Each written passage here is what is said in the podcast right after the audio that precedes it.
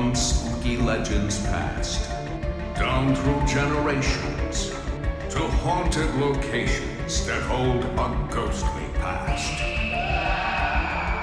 Come one, come all, come finders and seekers.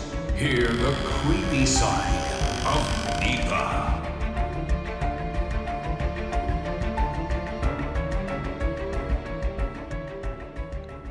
Hello and welcome to the creepy side of NEPA. I am Dan Kozlowski.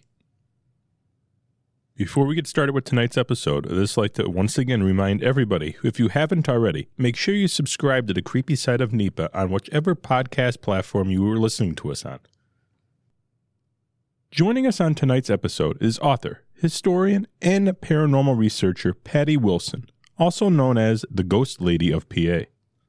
Patty wrote many books, like The Big Book of Pennsylvania Ghost Stories, Haunted Pennsylvania, Monsters of Pennsylvania, UFOs of Pennsylvania, Totally Bizarre PA, and Gettysburg Ghost Guide, just to name a few. Patty, welcome to the show. Thank you so much. I appreciate it. So, Patty, before we get started with our conversation, I found a large list of books that you have published about the paranormal, mostly pertaining to the Pennsylvania area. How many books have you put out? Totally, there's 24 and three that are slated for publication in the next year. So you're still currently putting books out on the paranormal? As long as I have breath. so do you mostly concentrate on the Pennsylvania area? Um, I do as a general rule. The North, um, North Carolina books came from being invited to Rhine Research Center in Durham, North Carolina, to do a project. At that time, they had never dealt with the ghosts and the paranormal. They dealt mostly with ESP. And they wanted to know what we ghost hunters were up to. And they invited 10 groups from around the nation to show them what ghost hunting was. And through that, I made a liaison with the um, state capitol building and Ray Beck, who was their state historian at the time. And we did part of our project down there was collecting their ghost stories and folklore so that it would be there for posterity. And um, from that came the books. And then um, West Virginia is because my best friend lives there, and I spend an awful lot of time hopping around West Virginia with her, poking into haunted sites. So most of these books have to deal with you passing through or on your travels picking up stories. Yeah. What got you interested in the whole paranormal field? Well, um, I suppose the first time I saw a ghost, I was 10 years old, and my grandfather, Bookie, was put in a nursing home for two weeks until my um, one aunt who had a nervous breakdown was going to be able to get my other aunt to take care of him. He was in his 90s. And um, I woke up in the middle of the night one night and Bookie was standing at the foot of my bed, something that had never happened in the entirety of my little 10 year old life. He looked immensely sad and just stared at me very solemnly. Bookie was the patriarch of our family, and I had appropriate reverence for this man. When he paid you attention, you felt like God had talked to you. So I knew this was very important that Bookie was there, and it made me start to cry. And then he faded away, and my mom and dad heard me crying. I got very loud, and um, they came out of out of their bedroom in the middle of the night, and I told them Bookie was there and Bookie was dead, and he um, he wasn't coming back anymore. And they told me I had had a nightmare. The next day, my mom took my sister and I to town. And when we came back, my dad was sitting in the living room. And I remember his head was down on the ironing board that was still up in the corner. And he lifted his face. It was the first time I'd ever seen him cry. And he looked at my mother and he said, My sister called. Bookie died in the nursing home last night. And my mom and my dad looked at me very oddly because he had died right before Bookie came to say goodbye. Well, you saw him basically right when he died. Yeah. Bookie had 29 grandsons and three granddaughters. So we were very um, precious and, and uh, rare commodities in his, his world. He told my mother not to come home if she didn't bring him a granddaughter. but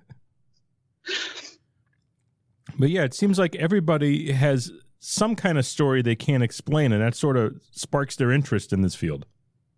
It does, and I have just a, always had an affinity for the paranormal. I was, um, that little girl in school who kind of conned her mom into letting her order the, you know, the weekly reader spooky books. And by the time I was about 13, I had come across the books of a third generation ghost hunter named Elliott O'Donnell from England. And um, his books had been published around the turn of the 20th century. They still are, you can still find them. And he did what I wanted to do for the rest of my life. And I remember telling my mom I was going to be a writer, that I was going to write about ghosts. And she patted me on the head and said, That's cute, sweetie. Tomorrow you'll want to be a nurse. And mm-hmm. I never wanted to be a nurse. Um, and I just was fascinated with his ability to go and investigate the paranormal, not just collect the stories, which is a lot of fun, but he investigated. He he looked into the history of a property. He told you the whole story. Sometimes he went out and he event he spent nights in the facilities and places and brought you back his own eyewitness accounts as well. And I just loved his work. Now, is that sort of who you model your work off of? I think every writer has to have their own voice, but I definitely try to make it as rounded as his work. I do my best and I've done a. I didn't ghost hunt at, at the beginning. I didn't ghost hunt at all. After um, the first book was called Haunted Pennsylvania, which is a little confusing because about seven books in there's another Haunted Pennsylvania, but different publisher. And it was co-authored with my friend and his historian and author Mark Nesbitt. But anyhow, um, I didn't ghost hunt at all, and I had not anticipated doing it as part of the books. I had thought about going places, and I had done a couple trips with friends of mine to haunted sites, but they weren't things I was writing about. Um, and then I got a letter, and that changed everything. Um, I received this, these letters. Of course, everybody sends you letters and says they love your book or they hate your book. And one school teacher who had way too much time on her hands bought a copy of the book and re-edited it because she didn't like the punctuation. But you can't please everybody. Um, but there was this one letter that stood out. First of all, it was from my hometown of Williamsburg. And the first line of the letter was I'll never forget it. It said, I need to know can ghosts hurt you? You see, I have a son who's five years old, and he tells me that the ghost in our house is going to kill him. He's very scared, and I don't know what to do. And then went on beyond that and explained in more detail. And I remember looking at this letter and thinking either this lady is insane she's looking for publicity, or oh my God, that child's in trouble. And I needed to find out which one it was. So I called the lady up and made arrangements for a friend of mine and myself to go there. And that started my very first investigation. And the lady didn't want publicity and she wasn't insane. That little boy was in trouble. And I was over my head. I won't know, don't know that I would have today, after 25 years of ghost hunting, done it the same way, but I did the best I could at that time. And the family decided that it was safer to move out than to stay in the house while the child was being traumatized. So, um, that sort of changed my world because all of a sudden ghosts were impacting living people this child had, was trying to literally hack into a wall to kill the the dead guy, the ghost, before the ghost killed him and his baby brother. How terrifying do you have to be as a child to do that? Yeah. And you don't hear too many stories of ghosts trying to cause harm, but there are some out there. That's for sure. There are. And I agree. Like probably about 95% of the stories are good stories. But in this particular story, I don't know that it was a man trying to cause harm. What had happened was the house was a large house and it was split in half down the middle. So one half was run it was a, it was you know by one family, another half by the other. They lived in the back half of the house, and he little boy told me um, that the mean man came up the stairs and he would tell him that they had to get out or he would kill him. Well, throughout the course of all the research, looking at the original blueprints, finding out all this information, we realized that the house the whole first floor had once been a post office and a grocery store. And the ghost down didn't seem to mind anybody on the first level, but he didn't like them on the second level, the private residence area. And I think he was just trying to scare this kid and his family out of the house. Um, I know the family on the front half uh, didn't want to talk much about it, but they did admit that they were having, as they put it, problems too. I think that that kind of gave me some understanding of what was happening. The man was feeling violated because there were strangers living in his living space. Sure. And so, you know, but it, as a five year old ch- child, he misinterpreted all of this. And he just knew that this thing was going to hurt him or said it was going to hurt him and his baby brother. Right. When you're five years old, you sort of embellish some stuff. And that sounds like that might have happened in this case. And they're also very literal. You know, like if I say to you, I'm going to kill you, Sure. Yep. it doesn't mean the same thing as it does to maybe a five year old who takes things literally. Yep. I totally agree with you on that one. Yeah.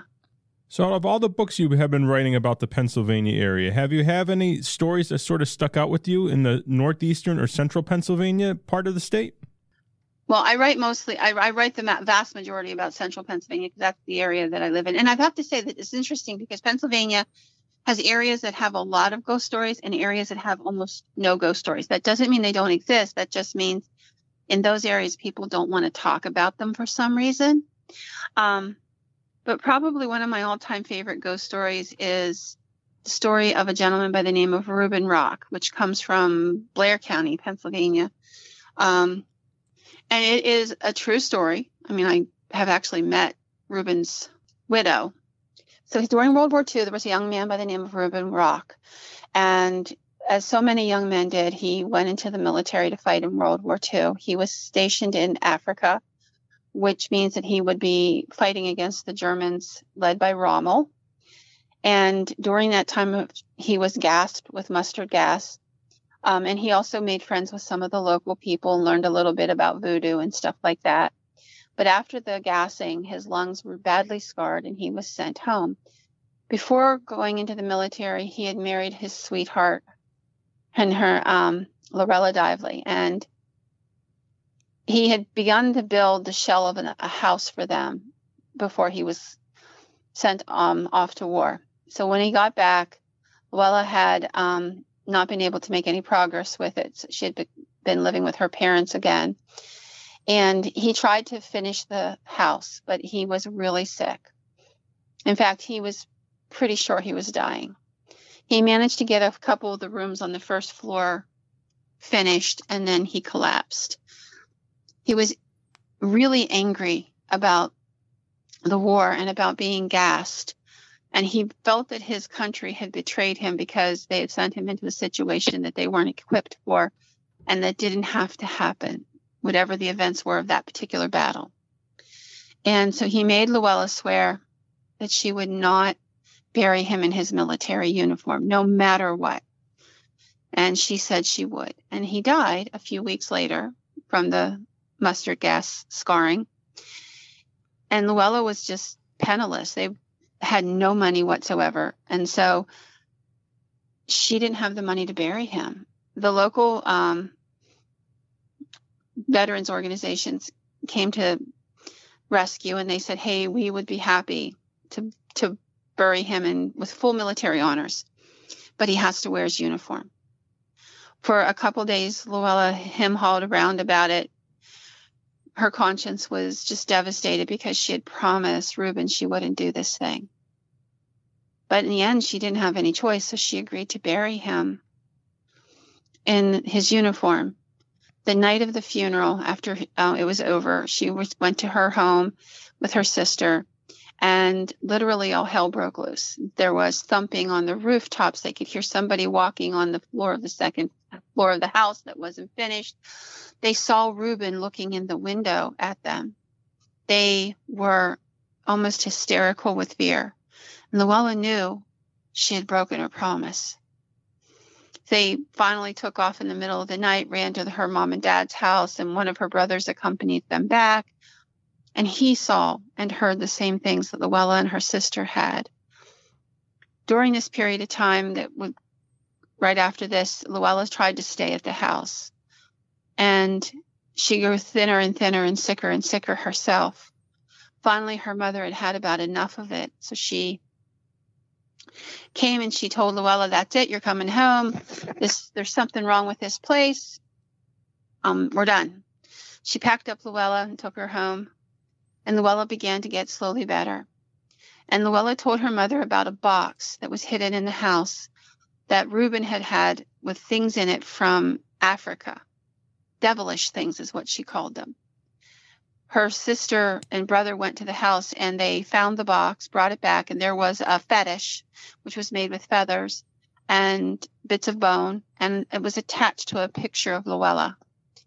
Her mother was really upset at seeing this, and she grabbed the picture, she tore it off of the uh, fetish, she opened the cook stove and threw the fetish into the cook stove and threw the photograph of Luella onto the table.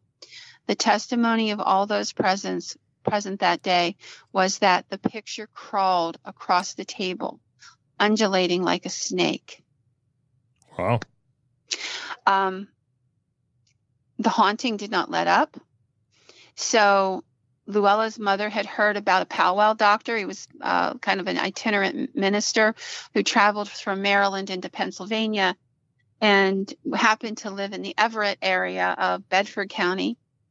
And he was known as being a very powerful um, powwow doctor, which is a Pennsylvania German for form of uh, folk medicine and religion kind of woven together. And she thought maybe he could help. So she contacted this man and he agreed.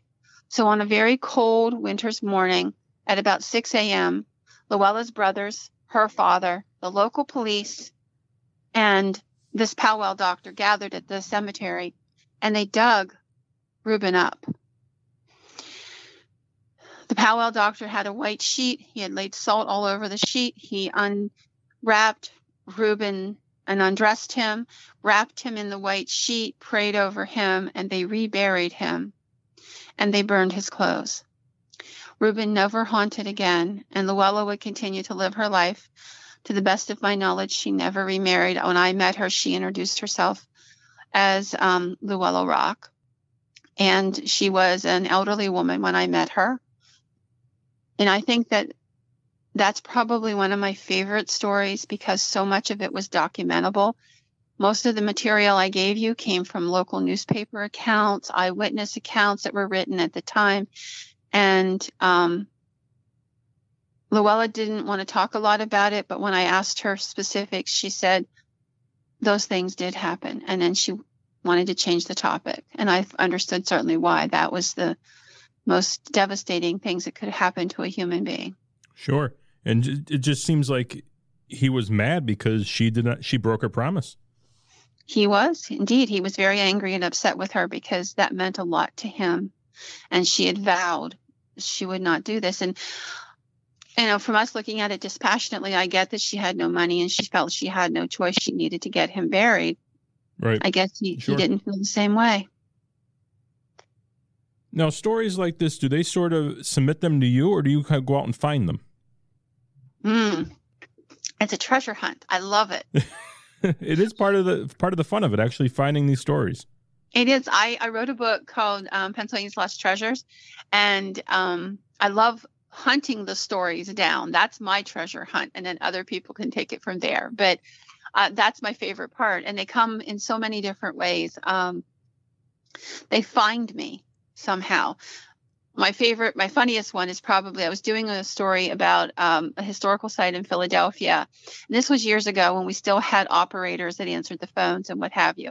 And I couldn't find a particular phone number for a particular place I needed to talk to to verify some data. Mm-hmm. And I asked the operator, and she said, um, well, what do you need that information for? Maybe I can help you. I grew up in Philadelphia. And I said, well, I said, this is going to sound crazy, but I write ghost stories and blah, blah, blah. And she's like, oh, Lord, girl, don't worry about it. I, I'll hook you up. She's like, and while you're waiting, I'm going to get you a phone number for this place and this place and this place. They're all haunted.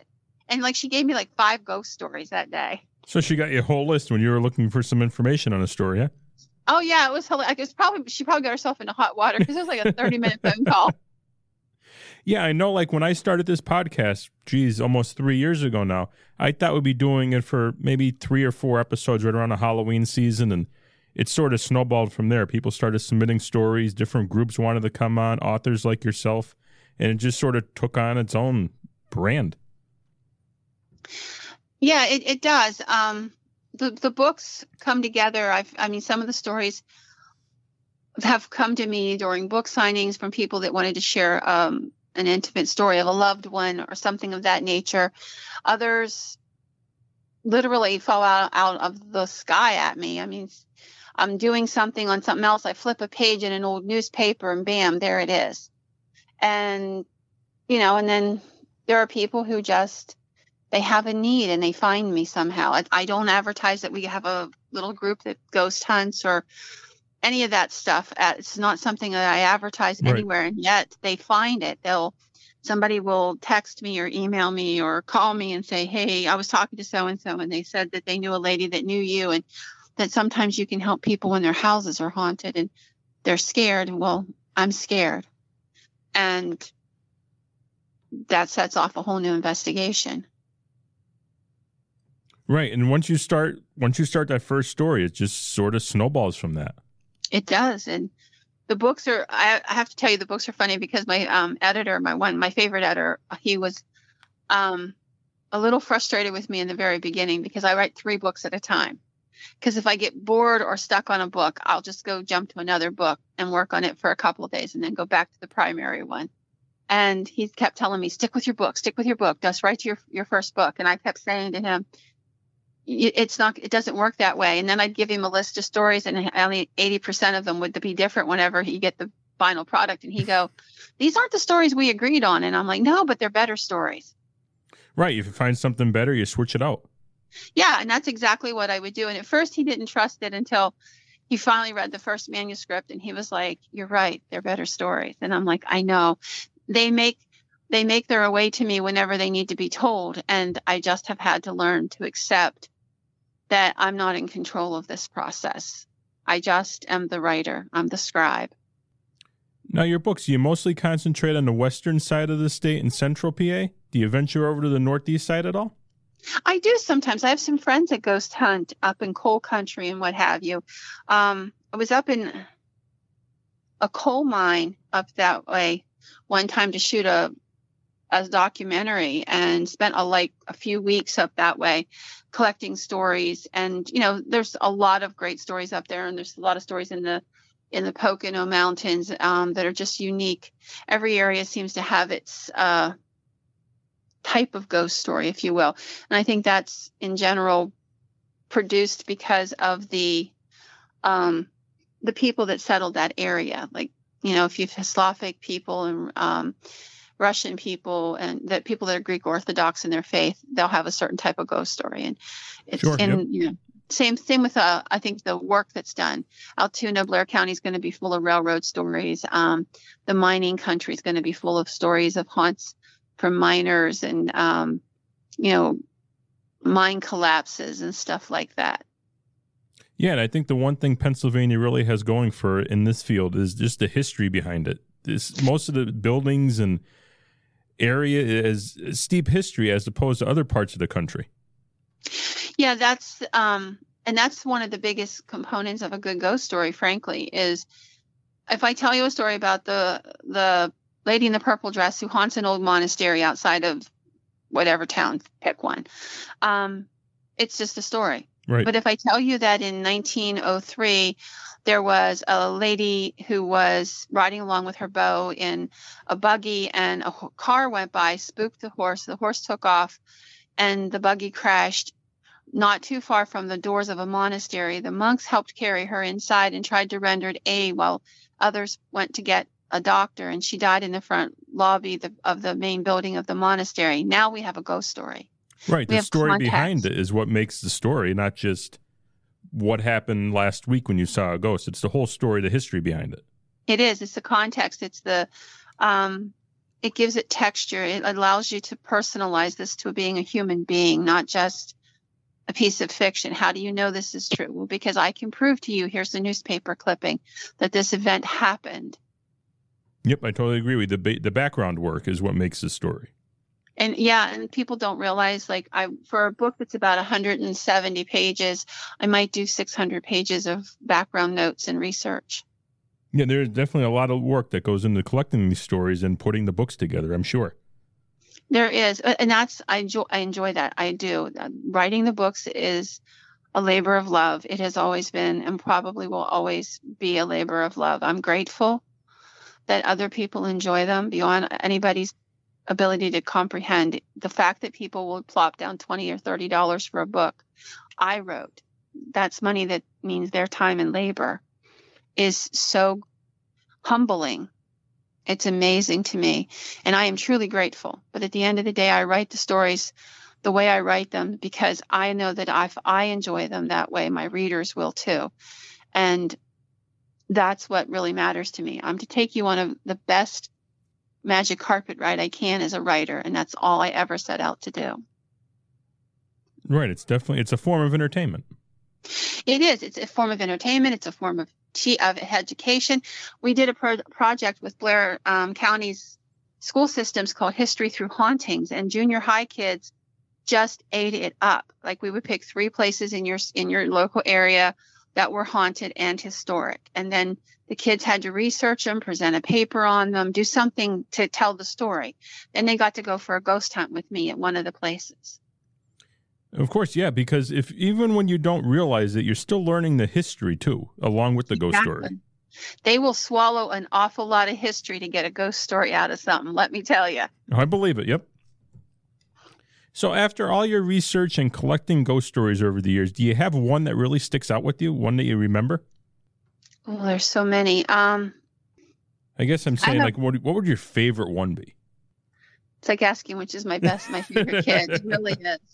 Um, I have different ones that are favorite ones for different reasons. Uh, so I'll tell you one from Gettysburg because this is one of my favorite stories. My friend Mark Nesbitt collected this story, so the credit goes to him. But I absolutely love this story. Um, there is a, a, legend, if you will, um, that when Chamberlain was marching into Gettysburg to participate in a battle, him and his men, early in the morning, riding up through the ranks of the men, was a man on a gray white horse. He had a cape, a cloak, and a strange looking hat. And people fell hushed as they saw him ride by. People wondered who this man was. They had never seen him before. And he marched, you know, he kept riding forward as they were marching. And um, at one point, he turned and they realized the funny looking hat was a tricorned hat, and others recognized his face. It is said that, and Chamberlain would later write in his journals that his men said that Washington marched into battle with them in Gettysburg that day. Wow, that's a very interesting story. I would understand why that's one of your favorites. I'm, I, I'm when Mark tells it, like I get chills every time. I've probably heard it a hundred times because we've been friends forever, but it is one of my favorite ghost stories of all time. And I love the thought that in times of great stress, our heroes return. Yeah, that definitely is a thought right there. Makes you think. It does. There's great. There's so many great stories. You know, um, there's Mad Anthony Wayne. There's the uh, just the smaller stories of people whose family members have come back to them for whatever the reason.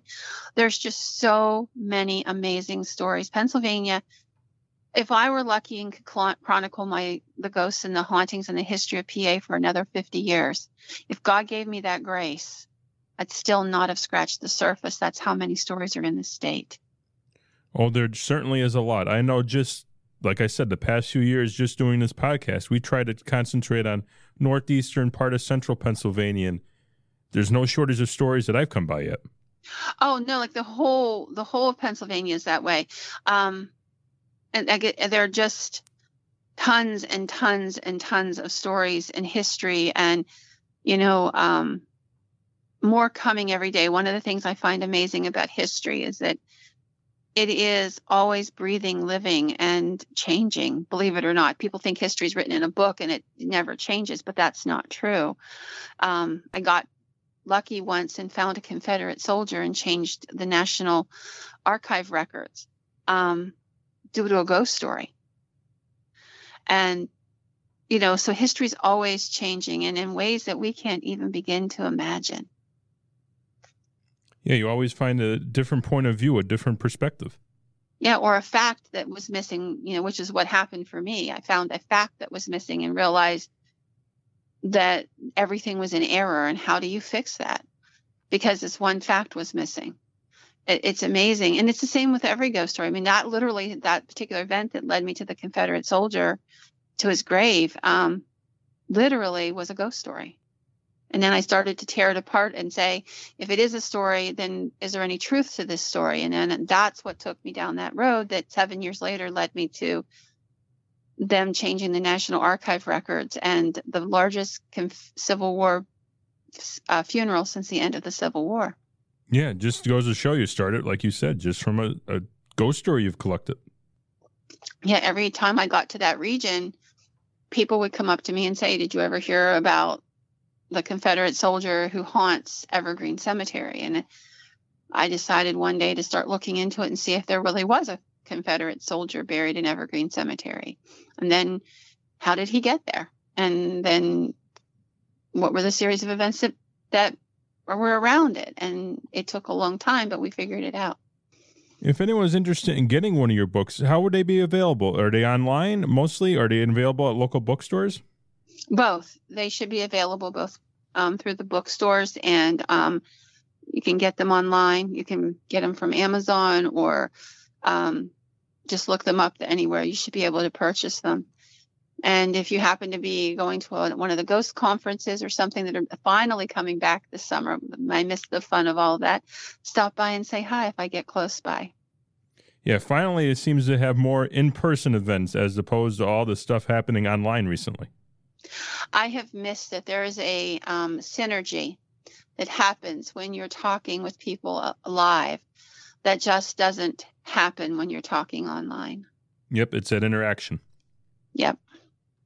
Well, I'd like to thank you for coming on and sharing some of your stories. You definitely have some interesting stories, that's for sure, and a thank lot of books. well, thanks for having me. I appreciate it. Well, you're welcome. Maybe we'll have you on again. I would love that. Bring me on your Halloween and we'll tell some spooky tales. That sounds good. Thanks again. Thank you very much. Yep. Have a good night. You too, honey. Bye bye. Thank you for listening to the creepy side of NEPA. If you haven't already, please be sure to follow WNEP's Creepy Side of NEPA on Facebook. That is the best way to always be informed on the latest show information. And one more thing before I leave you this evening. I'd just like to remind everybody if you have a story you would like to share, or maybe an idea for an upcoming topic on the show, submit your ideas to ghost at WNEP.com. We love hearing from everybody. Until next time, enjoy the creepy side of NEPA. This has been the creepy side of NEPA. If you have a spooky story that took place in northeastern or central Pennsylvania, send it to ghost at WNEP.com for your chance to share it on an upcoming episode. We are dying to hear from you.